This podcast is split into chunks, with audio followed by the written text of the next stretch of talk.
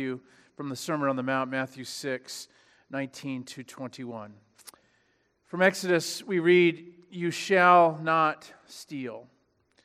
And then Jesus added these words Do not store up for yourselves treasures on earth where moth and rust consume and where thieves break in and steal, but store up for yourselves treasures in heaven where neither moth nor rust consumes and where thieves do not break in and steal. For where your treasure is, there your heart will be also. This is the word of the Lord. Thanks be to God. Please be seated. This morning we come to the eighth commandment You shall not steal in our series of sermons on the Ten Commandments. I suspect that we have no trouble with this commandment as long as we keep it in some very general terms. Almost all of us know how painful it can be to be robbed. Thieves take more than our possessions. We feel like they've taken a part of us. Let us pray. Lord, may the words of my mouth and the meditations of each of our hearts be acceptable now in your sight. O Lord, our rock and our redeemer. Amen. A number of years ago, I had the opportunity to be in the country of Haiti. We were visiting an orphanage, and I was, we were in the, probably the poorest neighborhood on earth. It was staggering, it was stunning, and we were inside the confines of an orphanage for most of our time, but on Saturday, there was a market, and they wanted to take us to show us. I say the word market, it, was, it hardly resembled anything that we would understand as market. It was simply all dirt and mud, and people would bring things out, and everybody who lived there would come. And, and they told us before we were going to this market, they said, Please, no, do not bring anything. Remove any valuables, anything in your pockets. Don't bring anything. And I thought that was a little bit overkill, but they said, No, they urged us and said, Do not have anything in your pockets. And so I understood that. I left everything. And we went to this market and it was crowded and we were on a bridge. And I will never to this day forget the sensation, the feeling of having a hand go all the way down into the on my pocket and turning around and they were gone. That happened twice to this day, I'll never forget. Whenever I'm in crowds, that sensation comes back. It's, it's, it's a jarring experience to have a hand go down your, into your pocket and then suddenly be removed. A few years ago, we lived across the street in McCormick Ranch. We had a wall around our backyard, and um, one day when I was here at work, middle of the day, Julie got um, for some reason she was taking our dogs somewhere so she took our dogs to for a walk but she, they got them in the car and they pulled out of the driveway and went off their way and almost at that moment somebody jumped over our wall into our backyard into our house found an open door and began taking things out of our house. To this day now we were never that militant about locking all of our doors. We lived in mccormick ranch and now every night, every night, Julie makes sure to make a round and make sure every door is locked in our house. And I think about whoever stole from us, did he understand the impact it would have? Every night now, our ritual is changed. Thieves do a lot of damage. And so we welcome the chance to condemn burglars, shoplifters, tax evaders, cheats, but like all of these commandments, this one is meant to search us, each one of us. It's a commandment for us, and this one, like all of them, should speak directly to each of our individual hearts. When we look through the lens of all of Scripture, we see that stealing is far more subtle and far more common than we might realize. Now, I want to mention three ways that we steal this morning. The first is certainly we do steal from the neighbor. When theft occurs, it hurts everybody. It's a product of our fallen humanity. One estimate claims that shoplifting alone, just shoplifting in our country, costs each of us around $400 annually. Hotel managers say that one out of every three guests steals something. Insurance people say that 30% of all businesses that fail, this is staggering, 30% of all businesses that fail are the direct result of internal theft.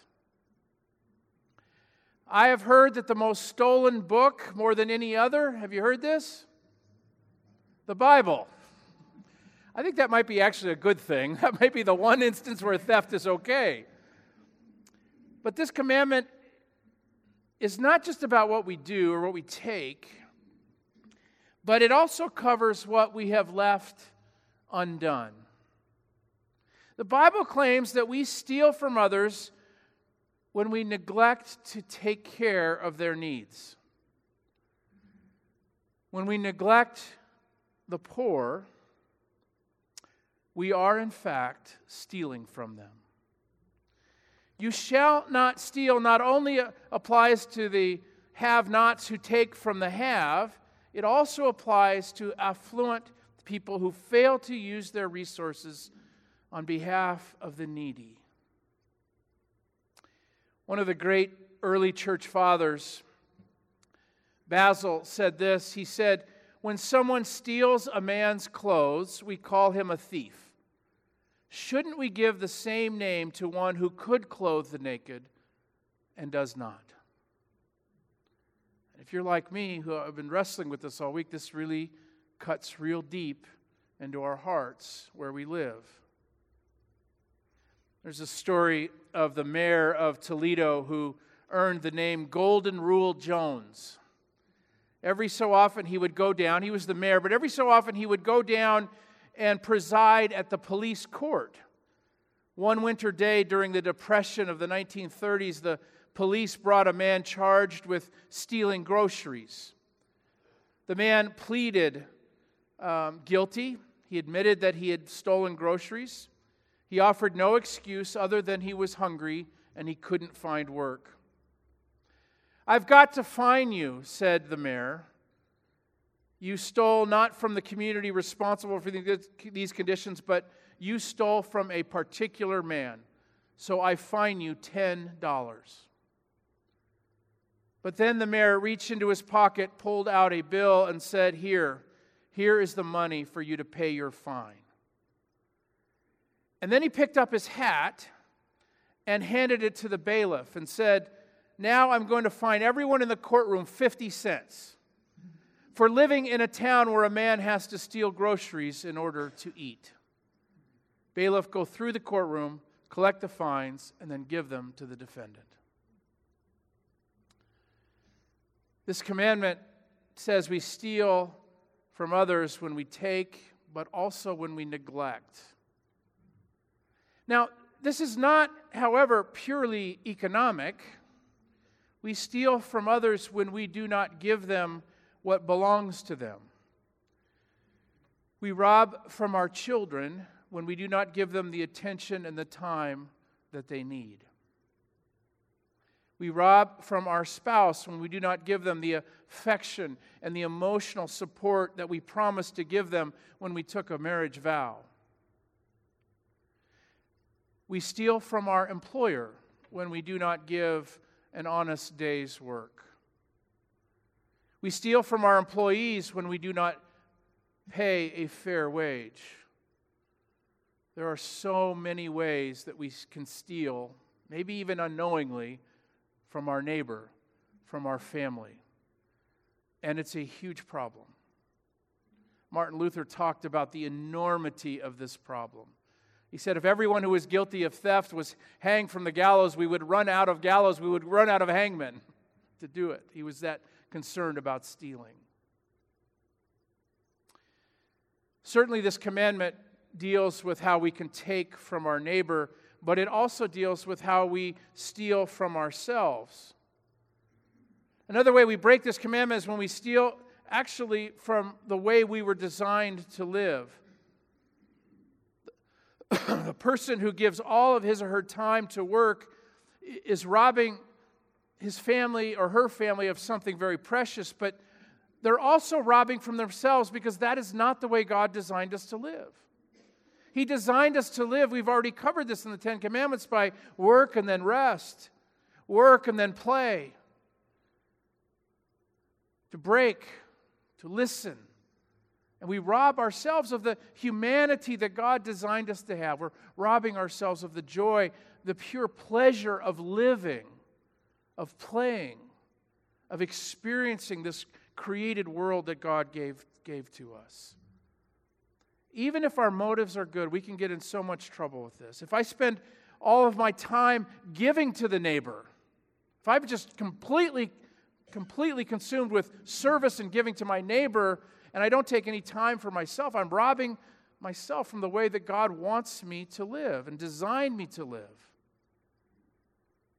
Or how about the person who is so tight with the dollar that he can never take his wife out on a vacation or out to dinner or family.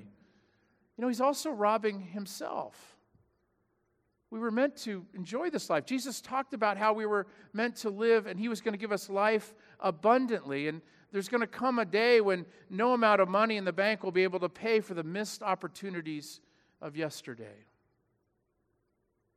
There's also the person who spends above and beyond their income who carries massive debt, credit cards at their limit, checking accounts overdrawn.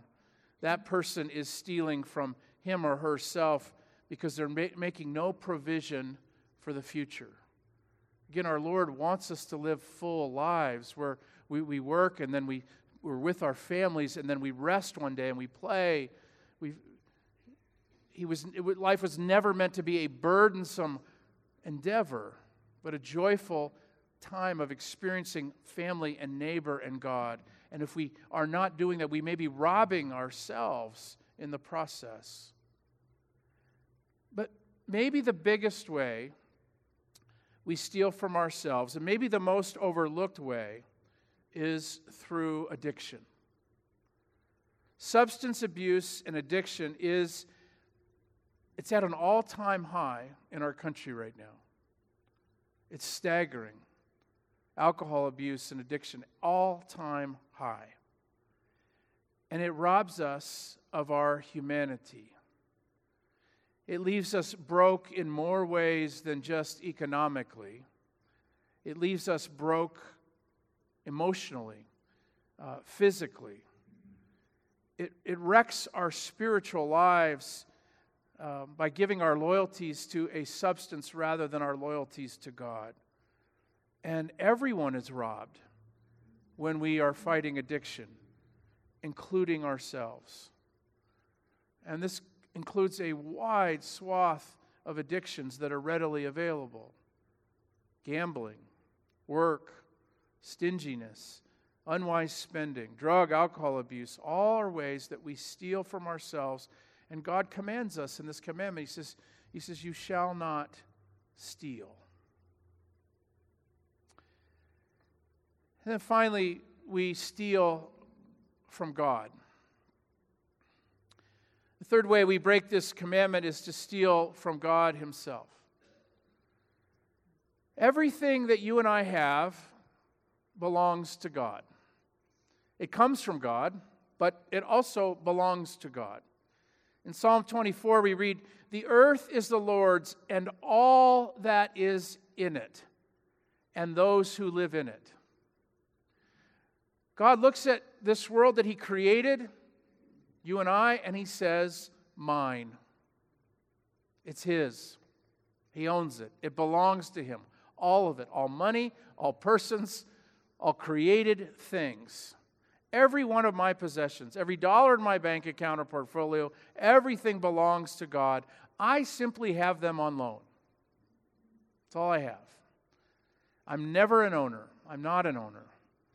I'm what the Bible calls a steward or a trustee, if you will, someone who has the privilege of taking care of someone else's property or possessions, God's property. You know, biblical economics is something that we don't talk enough about.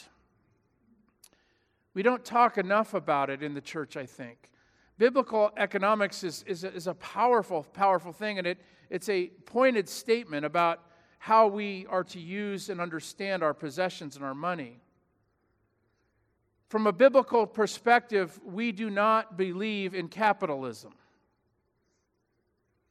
That might be a staggering thing to say or hear in our society. We seem to pride the fact that we are capitalists. But from a biblical standpoint, if we are followers of Jesus Christ, we do not subscribe to capitalism. Capitalism says, you earned it, you keep it. Well, that goes against what the psalmist said and the rest of the Bible. Capitalism wants to stress over and over again if you, if you earned it, it is yours. This is your, your account. This is your, yours, yours. By the way, if you're now a little bit worried, it's also biblically not, we don't believe in socialism either. socialism says a country's wealth belongs to all and should be shared. Not true. Not true. We don't buy it. We have a different economic system that we subscribe to in the Church of Jesus Christ. We say it belongs to Him, all of it, and He is so gracious and so good and so wonderful that He says, Here, I'm giving to you. I trust you. Use this wisely. Do good things. Do some of them extravagantly. It's amazing in the New Testament how there are these occasions where people give extravagantly. You remember the occasion when the woman poured the perfume over Jesus' head, and the disciples were saying, Be stingy. That's, that's too extravagant. Don't do that. And Jesus said, No, she did a beautiful thing. It was giving, it was wonderful. She's giving what God had already given to her. It's okay to give extravagantly at times, creatively, wonderfully. Biblical economics is neither capitalism nor socialism. It all belongs to God. Every good and perfect gift comes from above, says the book of James. And when you and I hoard our possessions, the ones that God gave to us, and we keep saying mine, mine, mine, we twist the designs for how God wants us to live. And if we do that, many others suffer. In fact, if we do that, we are actually stealing from God. And as we've seen in these Ten Commandments, it's so piercing to each of our hearts, and it's pretty easy to see how f- very far we all fall short. It's also tempting to only hear these commandments. We've mentioned this in the series in a negative light. Don't do this, don't do this, don't do this. Um, but there is a positive side to each of these. And there's a, there's a positive side to you shall not steal, and that is this give generously, give extravagantly, give creatively. And Jesus said, the best place to give and invest is not is, is not earthbound, but is eternal, where it's eternally secured, where everything is put safe forever. Jesus said, Make purses for yourselves that do not wear out, and unfailing, um, but put it in an unfailing treasure in heaven, where no thief will come and no one will be able to destroy, no moth. For where your treasure is, there your heart will be also. Now, in a way, he's quoting the Ten Commandments here. Where your treasure is, there your heart will be also. Remember the first commandment you shall have no other gods before me? If we have a God other than God that we worship and that we're loyal to, guess what's going to take its place?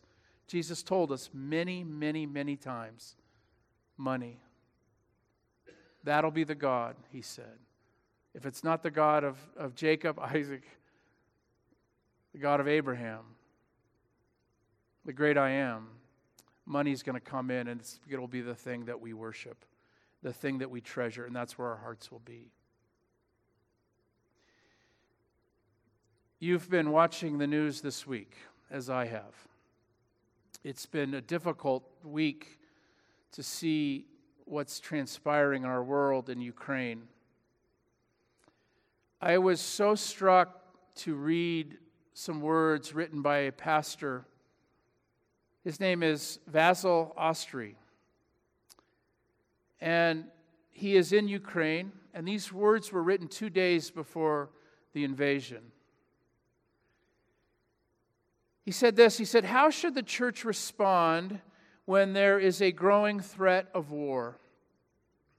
When there is constant fear in society? I'm convinced that, the church, that if the church is not relevant at a time of crisis, then it is not relative, relevant in a time of peace. We believe the church is a place of spiritual struggle. As tensions have risen, our, our church announced a week of fasting and prayer gathering every night to bring our requests to God. For three days in a row, the lights were turned off in the city. We were forced to meet in the dark, adding a solemn atmosphere to our prayers for peace. He said, At the end of the week, those moments produced in us an inner strength to persevere. Through communal prayers, we've gained confidence, we've gained a peace. We believe God is with us, and that is the most important thing. During this critical moment, he said, Our church, which has about a thousand people, um, is a, a place also, not just of worship, but it's also a place of service.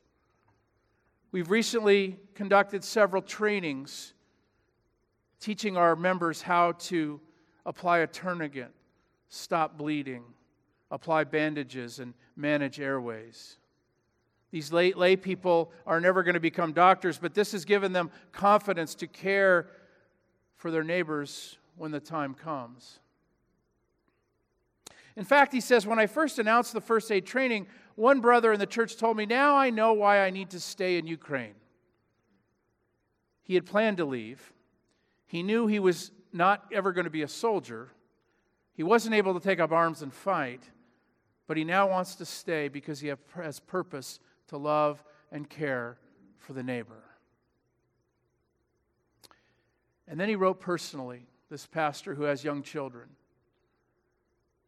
He said, We have decided to stay, both as a family and, we, and as a church. When this is over, the citizens of Kiev will remember how Christians have responded in their time of need. And while the church may not fight like the nation, we still believe we have a role to play in the struggle. We're going to shelter the weak, serve the suffering, mend the broken. And as we do, we will offer the unshakable hope of Christ and his gospel. And this is the part that really grabbed and touched me. He said, My wife and I and our young children have decided to stay here. We want to serve the people of this church. In anticipation of the coming disaster, we have been saving some of our supplies of food, medicine, and fuel. When I was reading this, I was thinking of myself as a pastor in that situation. And when he said, We have decided to stay, even though he has the opportunity to leave, I, I, in my mind, I'm thinking, Well, I'm not sure that's the best decision. I'm not sure, honestly, that's the decision I would make. And then when I read, Well, but he is gathering some supplies, I thought, Well, okay. At least you have some supplies. So that's good that you've stored those up. You're at least caring for your family that way. But listen to what he said. In anticipation of the coming disaster, we've bought a supply of food, medicine, and fuel so that, if necessary, we will be able to give it to those who have need and not be a burden. Friends, this is a remarkable witness to the kingdom of God. This is a pastor and a church who are not using the word mine. This is a pastor and a church who are saying it belongs to God. How can we share it? How can we give? How can we bandage? How can we serve? It's a remarkable witness to the kingdom of God. In God's kingdom, there will never be talk about mine. Rather, the joyful conversation will always be what can I give to my neighbor? Come, Lord Jesus. Bring that kingdom near. Let us pray. Father, we thank you for the many, many blessings you've given to us. What a generous and giving God you are. Help us this week to return a portion to you joyfully, with celebration, because we know how deeply we've been loved and cared for ourselves. We pray this in Jesus' name. Amen. Let's stand and we'll sing together.